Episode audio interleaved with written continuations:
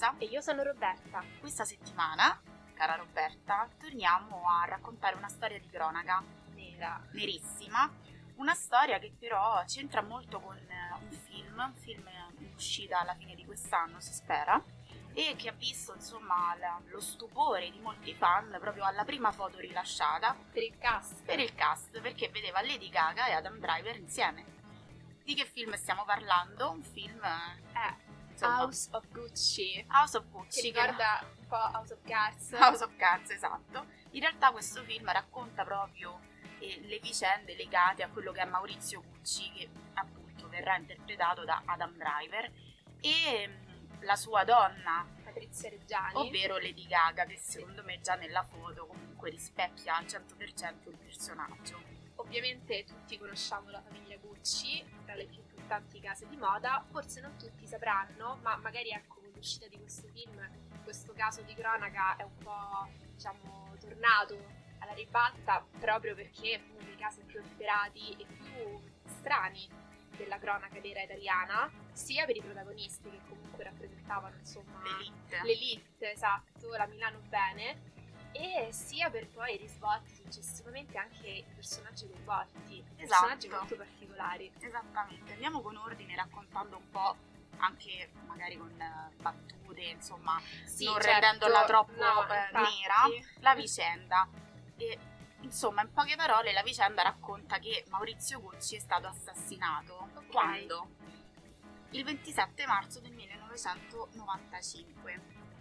Praticamente Maurizio Gucci era appunto questo imprenditore di moda sposato con Patrizia Reggiani ormai da anni, una donna semplice che lui aveva conosciuto e non c'entrava nulla con la moda e dunque i due si erano ritrovati, ecco, mettiamola così, era amore? Sì. A quanto pare lo era, però non è proprio così perché appunto una mattina, erano le nove, Maurizio eh, praticamente eh, riceve appunto come mattina il buongiorno dal portiere Giuseppe Onorato, insomma lì mm-hmm. sapete come funziona a Milano per bene, no? I grandi palazzoni, sì. le case belle, così. E a un certo punto esce il sicario dall'ombra, un sicario, uno, così non si sa chi fosse, esplode tre colpi di pistola contro appunto Maurizio Gucci, due alla schiena e uno alla tempia, per finirlo ovviamente nel colpo di grazia, e poi mentre si allontana rivolge anche l'arma contro Giuseppe, cioè il povero, il, il povero portiere e sono appunto due proiettili che finiscono per passargli la spalla e il braccio e Gucci rimane a terra agonizzante. Muore Maurizio Gucci. Praticamente si muore. siamo nel 1995. Ora ci domandiamo chi è che voleva uccidere Maurizio Gucci? Allora, qual era il motivo, insomma? Innanzitutto facciamo una premessa. Noi ovviamente tu eri appena nata, eh sì. io ero piccola, quindi non ricordo il caso di cronaca raccontato da Emilia, però mm. mi posso immaginare quello che sia successo perché lo potrei paragonare alla morte di un grande stilista ancora in vita adesso, poi tra l'altro con un assassinio, un omicidio. Mm. Mi posso solo immaginare quale fu lo scalpore dei telegiornali e dei certo. quotidiani italiani. Quindi cerchiamo un po' di entrare in quell'ottica lì. A questo punto Gucci, essendo comunque una persona di fama internazionale, non solo italiana, ovviamente viene visto come un personaggio di cui bisogna risolvere questo omicidio, certo, cioè non si può lasciare lì appeso. C'era una certa pressione anche perché poi fu anche ipotizzata questa pista internazionale perché ovviamente insomma lui uomo, grande uomo d'affari si ipotizzava che avesse potuto contratto dei debiti, dei grossi debiti e quindi la sua morte insomma viene spiegata in un primo mm-hmm. momento così. Cioè, certo, bisogna raccontare però un dettaglio, cioè che Gucci già si frequentava con un'altra donna ecco. in quel periodo e quindi stavano lui e Patrizia stavano divorziando. Sapete quando ci sono ancora le scartoffie in mezzo? Questo non è mai cambiato ai tempi. no. ci, ci, vuole sempre un'eternità per divorziarsi in Italia. Nel frattempo avevano avuto anche due figlie, sì, no? e poi comunque le, le, dinamiche di questo divorzio erano abbastanza complesse, i rapporti tra Patrizia e Maurizio erano dei peggiori in questo periodo. Lei era molto gelosa. Lei era molto gelosa, era ossessionata dall'idea di volersi in qualche modo di voler difendere quella che era, era la sua eredità e di volere in qualche modo riscattare quello che era il suo ruolo no? di, di moglie che era stata messa da parte per un'altra donna. Esatto Però dopo, questa, diciamo, dopo questo assassinio Patrizia, come hai detto tu, ha sempre mostrato un carattere molto freddo di fronte a una vicenda che in teoria la, l'avrebbe dovuta sconvolgere, no? Addirittura vengono riportate, poi qui noi leggiamo anche proprio tipo il, il racconto Lucarelli, Ok, paura. Vai, però lo devi raccontare con una voce profonda. Allora, lei... No, non riesco. Lei... Paura. Lei praticamente eh, continuava a partecipare alle feste dell'elite milanese e i testimoni poi hanno raccontato a chi ha portato avanti le indagini che lei tranquillamente se ne andava in giro a fare domande del tipo cosa mi succederebbe se lo facessi fuori? Ma proprio così, tranquilla. Sì, sì, questo primo ovviamente della- dell'omicidio. Questa domanda l'aveva fatta al suo legale, cioè proprio Mhm. all'avvocato che secondo me si occupava del, del divorzio, però va bene. Inoltre alla cameriera di casa, di nome Alda Rizzi, chiese per due volte con una nonchalance eh, veramente assurda se il suo fidanzato, cioè il fidanzato di Alda, poteva aiutarla a uccidere Maurizio. Ma sì, sono domande che si fanno. C'è da dire che comunque le persone che ascoltavano questi deliri, no? Di Patrizia Reggiani non prestavano troppa attenzione, cioè Sì, pensavano che fosse così, Uno sfogo di rancore, di Sì. rabbia, ma che non Mm. fosse seria, intenzionata effettivamente ad uccidere l'ex marito. Però, dopo il delitto, gli investigatori ovviamente iniziano a sospettare Ovvio. di lei anche perché cominciano ad ascoltare le varie testimonianze de- insomma, delle persone che erano vicine e quindi cominciano a costruire una pista. Beh, la pista passionale. nel Esatto, senso, cioè- forse quella più plausibile, poi visto anche l'atteggiamento di Patrizia, non mi stupisco insomma che eh, le indagini abbiano poi portato a- ad accusare l'ex moglie. Esatto. Insomma, raccontiamo questa vicenda più nel dettaglio, come se la sono creata la pista, quelli che indagavano, la Criminal Poll, questo Mhm. nome anni 90, no? Allora, praticamente mh, c'è questo, Gabriele, nome Ok. vero proprio della cronaca, vive di espedienti e del riparo che gli può offrire una- un albergo a una stella. Gabriele si va a mettere in questo albergo e conosce il portiere dell'albergo che si chiama Ivano, senza che facciamo i cognomi. No, però ricordatevi questo nome perché Esatto. portiere è un personaggio chiave in questa vicenda. Esatto. Che cosa succede? Allora, Gabriele capisce che il portiere ha qualcosa a che fare con quello che è successo. Evidentemente avevano seguito no, delle indicazioni, erano arrivate delle soffiate. Quindi cerca di farselo amico. Si dà importanza fingendosi un trafficante colombiano di droga. Primo elemento strambo di Capirai, a. Milano dici droga, negli Eh anni 90 gli strapuzzano gli occhi a Ivano, Certo. no? Allora, una sera di giugno del 96 il portiere si confida con il nuovo amico, quindi Ivano parla con Gabriele Ok. e ha qualcosa di cui vantarsi e racconta appunto, pensate che stupido questo Ivano, Sì. Di aver preso parte all'omicidio di Maurizio Cucci e di aver ricevuto dalla vedova, cioè Patrizia Reggiani, 50 milioni. E lui, insomma, Ivano dice: Questi sono troppi, troppi pochi soldi comunque, perché quella lì è, ricca sfondata. E lui sta rischiando la galera. E lui sta rischiando la galera, in più fa un lavoro del cavolo, perché insomma fa il Certo. portiere in albergo una stella, non è che sia propriamente. Infatti. È un lavoro onesto, ma in confronto a. No? Sì, sarebbe potuto essere forse il delirio di un fanatico? No, perché i dettagli poi travelati dalle confessioni di questo Ivano erano, diciamo, dei dettagli che soltanto chi effettivamente aveva partecipato all'omicidio poteva conoscere. Esatto. Quindi, insomma, grande punto di svolta nelle indagini. Esattamente. Poi- Succede altro. Eh sì. Sempre il portiere, ormai amicone di, di Gabriele, gli confida altre cose, ovvero praticamente che il silenziatore della pistola era stato confezionato Ecco artigianalmente, le pallottole erano state acquistate in Svizzera e tutti questi ovviamente Gabriele capisce che sono dettagli che solo chi ha Esatto. compiuto l'omicidio può conoscere, quindi li, li riferisce al capo della Criminal Poll, un certo Filippo Ninni. Qui già stiamo nel 97, quindi Mhm. sono passati due anni Sì. dall'omicidio, quindi è stata una cosa lunga. Però non bastava perché il capo della Criminal Poll decide di affiancargli un altro personaggio per rendere il tutto ancora più interessante. Hitch, secondo personaggio strambo, prego. Esatto. Un ispettore, sempre della Criminal Poll, viene mandato sotto copertura con il nome Carlos e Carlos rappresenterà un cartello dei narcos colombiani, quindi si va ad affiancare a Gabriele che già era trafficante per i colombiani e praticamente da qui i due cominciano proprio a scavare a fondo. Nel frattempo, grazie appunto al lavoro di questi due sotto copertura, tanto eh, il portiere abbiamo capito che era scemo, Sì. comincia a raccontare queste cose, no? Dopo due anni nessuno aveva una pista, cioè nessuno gli aveva mai fatto una domanda. No, no, guarda, mh, si, si può ipotizzare che lui abbia confessato anche perché aveva questo grande peso no, sulla coscienza, quindi anche un po' per disperazione, perché sempre partecipato a un omicidio, quindi Esatto. Praticamente, sempre in quel periodo, grazie a questi due viene intercettata una telefonata tra il portiere, che ricordiamo si chiama Ivano, e una certa Giuseppina Uriemma, che era una maga di quelle napoletane, mo non vi stiamo a spiegare, ma insomma, Magatina. la magatina, esatto. E la telefonata svela che la donna, Pina, è molto preoccupata, perché ha visto una sua foto, il suo nome sul giornale, e quindi dice, oddio, questi Eh. qua ci hanno scoperto. E praticamente cominciano a farsela sotto. Però Ivano in questa telefonata la tranquillizza perché dice dai è impossibile, come fanno ad, ad arrivare a noi? E mh, tra l'altro, insomma, altro dettaglio, il finto Carlos viene presentato non solo come un trafficante di stupefacenti, ma anche come un killer professionista. Loro volevano in qualche modo affidarsi, no? contavano molto su questa Questa è figura una, di è una cosa importante perché Carlos, essendo un killer professionista, mi fa ridere, con un centinaio di omicidi a- alle spalle, comunque viene presentato come uno molto pericoloso, no? Quindi Sì. dà un certo valore alla sua figura.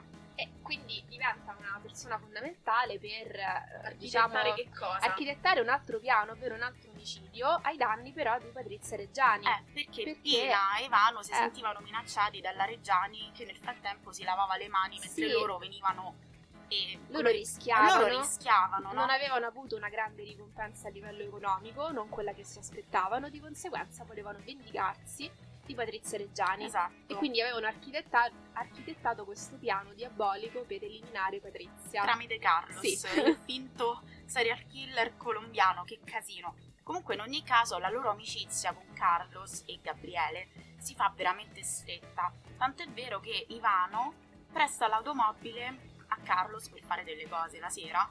Questo la porta al commissariato e la fa imbottire di microspie, così che loro possono tenere dalla base segreta tutte le conversazioni sotto controllo e anche i movimenti. Inoltre riescono a mettere sotto controllo i telefoni di Patrizia Reggiani, del- appunto della maga Pina e di altri due personaggi, Benedetto e Orazio, che sono sempre nel giro di Savioni. Orazio Kane. Orazio Kane, esatto. Insomma, passano cioè, altri anni. Immaginate questi poveri due della Criminal Poll. Sotto mentite spoglie. Sai che cosa mi ricorda un po'? Le Iene Eh sì. di Tarantino, no? Perché ricordiamo che il personaggio di Tim Roth era sotto copertura. Vabbè, faccio dei richiami così cinematografici. E praticamente che cosa succede? Confessano quello che è il loro piano diabolico nei confronti della Reggiani a Carlos. Gli dicono: Guarda, c'è stato un omicidio, però dobbiamo liberarci di questa che ci vuole incastrare. Ok? E Carlos in tutto questo lui ascolta e annuisce. Poi Ivano insomma si, si vede con la magavina e esce fuori questa conversazione in cui appunto è chiaro perché dice se quella non paga ci facciamo portare la sua testa dal colombiano cioè dal Sì. povero Carlos ed è subito Narcos E finalmente il caso si risolve. sì perché il 31 gennaio di non so quale anno immagino il 98 a questo punto sta andando eh sì perché è una Eh cosa sì, sì, che si è protratta negli anni la Criminal Poll arresta Patrizia Reggiani per omicidio volontario premeditato Cioè, perché era ossessionata accecata dalla gelosia e con lei vanno in prigione anche appunto per aver partecipato e averla aiutata chi ha compiuto effettivamente l'atto e poi la Magavina, il portiere Ivano e appunto Sì. questi altri due Benedetto e Orazio Orazio era l'autista di, di Gucci insomma erano tutti coinvolti questi personaggi secondari nell'organizzazione anche perché loro venivano pagati da Certo. Patrizia, ma chi aveva architettato tutto, il, il piano diabolico, era di Patrizia. Sì, sì, lei era la mente dietro questo grande piano. Il copione, la sceneggiatura. Esatto, però dobbiamo un attimino capire effettivamente cos'è che ha spinto davvero questa donna a volere la morte de- del suo ex marito. cioè se è soltanto una questione passionale di gelosia perché lei si è vista appunto diciamo messa da parte per un'altra donna, anche se comunque due si erano già lasciati, oppure semplicemente una questione economica, lei aveva paura di perdere i suoi privilegi, aveva paura di perdere l'eredità, eh, in alcune interviste ha anche dichiarato che la sua paura principale era legata alle sue figlie e il timore che il padre Maurizio potesse non riconoscere più eh, diciamo, l'eredità a queste due figlie, comunque che le dimenticasse. Quindi di base c'era una preoccupazione legata a motivi economici, fatto sta che Patrizia Reggiani ha architettato tutto con grande freddezza ed è con grande freddezza che poi ha raccontato a distanza di anni i dettagli del caso, lucidissima, sembra quasi non pentita da quello che è successo, l'impressione che si ha anche adesso ascoltando le interviste. Comunque la donna che voleva uccidere l'ex marito l'ha fatto e va bene così, cioè è contenta di quello che ha fatto. Questa è l'impressione che si ha dalle sue parole. Allora, promettendo che lei comunque non sta bene col cervello, no. cioè non stava e non sta tuttora no, perché anche adesso... anche problemi di salute se non mi esatto. sbaglio, sì. Allora, ricordiamo che eh, tutti i signori nominati in questa questione, a parte Carlos e Gabriele che lavoravano, sono stati condannati a un tot numero di anni in carcere che tutti hanno scontato. Io credo che Patrizia sia stata l'unica che abbia scontato meno anni, mentre gli altri, uno è morto per vecchiaia, credo, gli altri sono tutti quanti usciti.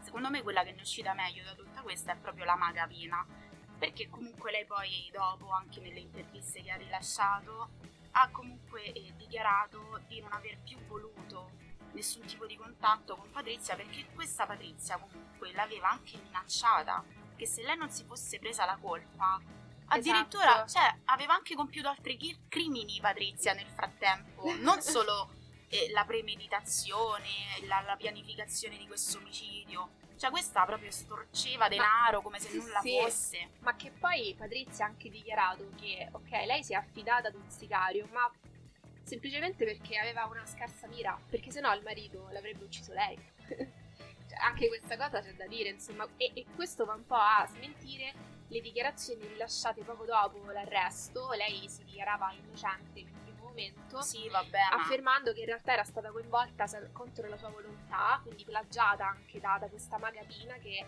era descritta come il vero cattivo della storia. Quando secondo me la magapina è solo stupidina, mettiamola mm. così perché voleva solo i soldi. Sì, voleva i soldi e ovviamente anche lei criminale, cioè di base. Criminalissima, sì. ovviamente. E comunque le due avevano un rapporto molto strano perché il loro rapporto era molto stretto, infatti Patrizia Reggiani dichiara che eh, Pina era la sua confidente. Tipo sorella. Sì, esatto, e comunque la Magapina era una donna non ricca, una donna che quindi si aggrappava un po' a Patrizia Reggiani per vivere insomma in quel contesto di ricchezza. E da... la, fi- la finta arricchita. Sì, esatto, quindi era una sorta di, tra virgolette, parassita e allo stesso tempo Patrizia Reggiani poteva contare su una donna che era proprio fuori da quel, da quel contesto lì, no? da quelle donne che la mirano bene, che lei descriveva come delle gallinacce, e, e quindi si fidava di Tina. Quindi c'era una profonda amicizia. Poi però, diciamo, questo caso ha proprio rovinato il rapporto. Infatti... Sì, beh. Tina insomma ha dichiarato più volte anche per, perché dopo appunto Patrizia ha cercato di accusarla eh, completamente sì. di tutto, no? E ha dichiarato più volte, anche una volta uscita dal carcere, che lei non avrebbe mai voluto vederla più certo, nella sua vita. Certo. Tra l'altro, sempre Pina ha dichiarato che all'interno del carcere, dove erano comunque eh, tenute, insomma, eh, erano detenute entrambe, da un lato c'era il team pro Patrizia, c'erano quelle detenute che comunque avevano stretta amicizia con Patrizia e quasi la veneravano perché comunque era sempre Patrizia Gucci, no? Quindi un certo nome. E poi c'era invece il team Propina, quindi mi immagino una sorta di eh, Orange is the New Esatto, lo stavo per dire. sì, con queste due rivali, no? E, però Patrizia godeva sempre di certi privilegi anche all'interno del carcere. Certo, beh, come abbiamo sì. già visto in Gomorra, per esempio, eh. no? Come il padre di Jenny godesse di privilegi in prigione sì. solo perché era il capo della malavita. Certi nomi contano. Certi nomi contano, esatto. Comunque alla fine, insomma, questo è il caso di, di cronaca proprio eh, dall'interno, no? anche Carlos e Gabriele, questi due personaggi. Quello insomma di cui invece vogliamo un po' parlare adesso è il questo film. film Nel senso che non abbiamo ben capito cosa racconterà a tutti gli effetti questo film, anche perché se c'è Adam Driver nei panni di Maurizio Gucci, mi viene in mente che non racconti il post-omicidio, ma forse il pre e la preparazione. Sarà Sì. interessante vedere come Ridley Scott lo ha voluto insomma impostare e raccontare. Sì, perché poi vedendo i personaggi, insomma, e il cast, manca qualche pezzo, manca qualche Manca Carlos. Manca Carlos, manca Ivano, mancano dei personaggi molto importanti nella vicenda, che comunque sono dei personaggi emersi dopo l'omicidio. Quindi eh, giustamente pensiamo che in realtà la storia venga raccontata nella fase, diciamo, precedente e magari ecco sul finale viene mostrato l'omicidio. Forse, forse sì, Sì. anche perché altrimenti non avrebbe senso scegliere Adam Driver per raccontare qualcosa, no? Che non lo vede protagonista, a meno che non sia una narrazione fatta di flashback. Anche. Anche questo potrebbe essere, no? Magari una vecchia Patrizia che racconta a Carlos e Gabriele quello che è successo e noi vediamo le scene ambientate perché poi dalla foto trapelata sembrano gli anni 70 a tutti gli effetti sì, che è sì, quando è loro si sono conosciuti quindi eh, sarà curioso di vedere come sarà portato al cinema Allora, due cose da dire sul cast. Magatina interpretato da Salma Hayek. Ma perché? Vabbè. e- secondo me se andavano nei bassi fondi di Napoli Ma e prendevano sì. una era meglio però Vabbè. E poi Aldo Gucci, capostipite insomma di questa famiglia, interpretato da Al Pacino. La famiglia Gucci eh, sta, diciamo, ehm, muovendo diverse critiche a questo film, a questa scelta di diciamo, raccontare la vicenda insomma, della morte di Maurizio Gucci. Non sono proprio d'accordo. Quindi vogliono evitare che la cosa venga spettacolarizzata per questioni economiche e basta. E inoltre hanno anche criticato la scelta di affidare il ruolo al Pacino che è basso, a differenza Vabbè. di Aldo Gucci. Vabbè, quello non mi preoccuperei troppo No. perché comunque al cinema vedi Tom Cruise No, poi si visto- fanno miracoli Abbiamo visto in Irishman con i mega tacchi anche di Robert De Niro, insomma. Eh, un modo per far sembrare alti gli attori c'è sempre. Comunque volevo nominare Tom Cruise solo così Sì, per no, metterlo infatti. in mezzo eh, nei nostri episodi. E quindi niente, questo film credo esca alla fine dell'anno, Mm. se non sbaglio. Io sono molto curiosa. Anch'io sono molto curiosa, non ho capito se esce al cinema o va prima in streaming, tu sappia Netflix. Non ci siamo informate, anche perché ci sono pochissime informazioni eh, riguardo tutto il progetto, si sa solo di questa foto che Sì. stato Adam Driver. Sappiamo che è stato girato in gran parte d'Italia, tanti, Sì. tante location diverse, anche a Roma, tra l'altro. C'era Lady Gaga che si aggirava. Vabbè, ma Lady Gaga secondo me se non sai che è lei neanche te ne accorgi. Eh, Se la vedi in giro, cioè non, non No. la riconosci. Sappiamo che c'è una giovane Sofia Loren nel film. C'è una che interpreta Sofia Esatto, Loren. sì. Secondo me l'hanno un po' piazzata così, forzatamente, forse, Esatto. non lo so. Probabilmente magari qualche scena di qualche festa. Io me lo immagino come un film molto eh, modaiolo, Mhm, mettiamola Beh, così. certo. Quindi in cui ci viene presentata questa società milanese degli anni 70-80, aperitivo, cose così. Molto fashion, ovviamente. Molto fashion, esatto, e forse ci verrà presentato, spero, qualche aspetto psicologico dei due personaggi, anche perché sono due attori, ormai Lady Gaga dai fa tutto, eh, Sì, sono sì, due attori no. molto bravi e molto eh, anche importanti a livello di caratura, quindi mi aspetto una, diciamo così, una lavorazione proprio del personaggio dall'interno. Io mi aspetto una cosa invece all'American Horror Story o allo- all'omicidio di Gianni Versace, la, la serie. La serie, sì. E quindi me l'aspetto molto curata dal punto di vista di costumi, di Di fotografia. tecnico. Sì, quello sì, sicuramente. E con una grande attenzione appunto all'aspetto, diciamo, cool, fashion della- di quel contesto lì. E io spero però che si scavi un pochino sul personaggio Eh, di Patrizia, perché Infatti, insomma... è quello che Eh. insomma, vol- vorrei. Sì, E perché no anche quello di Maurizio, che comunque in tutto questo lui fa la parte del purtroppo di quello che viene a mancare. Però Sì, anche però- conoscere il suo punto di vista sarebbe interessante. certo, o meglio, perché comunque lui viene descritto ovviamente dalle parole di Patrizia come una persona pessima per come ha Mm. trattato l'ex moglie, i figli, eccetera. E però capiamo meglio che rapporto c'era tra i due effettivamente, no? Quindi sì, sarà molto interessante vedere questo aspetto, speriamo che si veda. E, Però io beh, volevo vedere anche Carlos interpretato Ma da, infatti. da Pedro Pascal. Ma perché? non lo so, non lo so. Mannaggia, devo fare una telefonata a Ridley. Poi anche questa scelta di praticamente avere un cast tutto internazionale. Mm, vero. Beh, tutti... Beh, chi volevi far interpretare Maurizio Gucci, scusami. eh. No, allora, magari ecco Poi protagonisti... che ti sparo qualche nome. I soliti attori italiani. No, no, però ecco, i protagonisti ok, alla fine abbiamo visto tanti film in Italia che raccontano storie italiane che però hanno attori stranieri. Però boh, forse un attore, un personaggio... Ecco, una magapina interpretata da una grande attrice italiana, non lo so. Cioè, io avrei fatto una scelta di questo tipo. Certo. Anche per rendere forse l'accento campano, no? Comunque la magapina era napoletana, quindi non lo so. Vabbè. Infatti sarà curioso vedere come interpreteranno questo, questo dettaglio proprio Eh, che sì. hai detto tu. Al Pacino secondo me ci sta, Sì. perché comunque io forse avrei puntato anche su Robert De Niro. Eh, quando si tratta di... Tanto voglio dire, eh, l'età è quella di Al Pacino, stiamo là. Però evidentemente stiamo là, sì, stiamo là.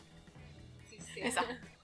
Però evidentemente non era disponibile Mm. Robert De Niro per questa cosa. Magari erano amici Maurizio e si è staccato. Che ne so, lo, lo butto così, eh, non, non lo so. Insomma, noi siamo curiose Sì, e speriamo che avete capito la vicenda. Io ho cercato di raccontarla nel miglior dei modi, sì. però mi rendo conto che forse la storia di Carlos e Gabriele non è ben chiara. Quindi informatevi, insomma, approfondite questa vicenda, magari prima di vedere il film uscirà, così siete informati abbastanza. E niente, io vi saluterei qui. Esattamente, noi ci sentiamo la prossima settimana. Ciao!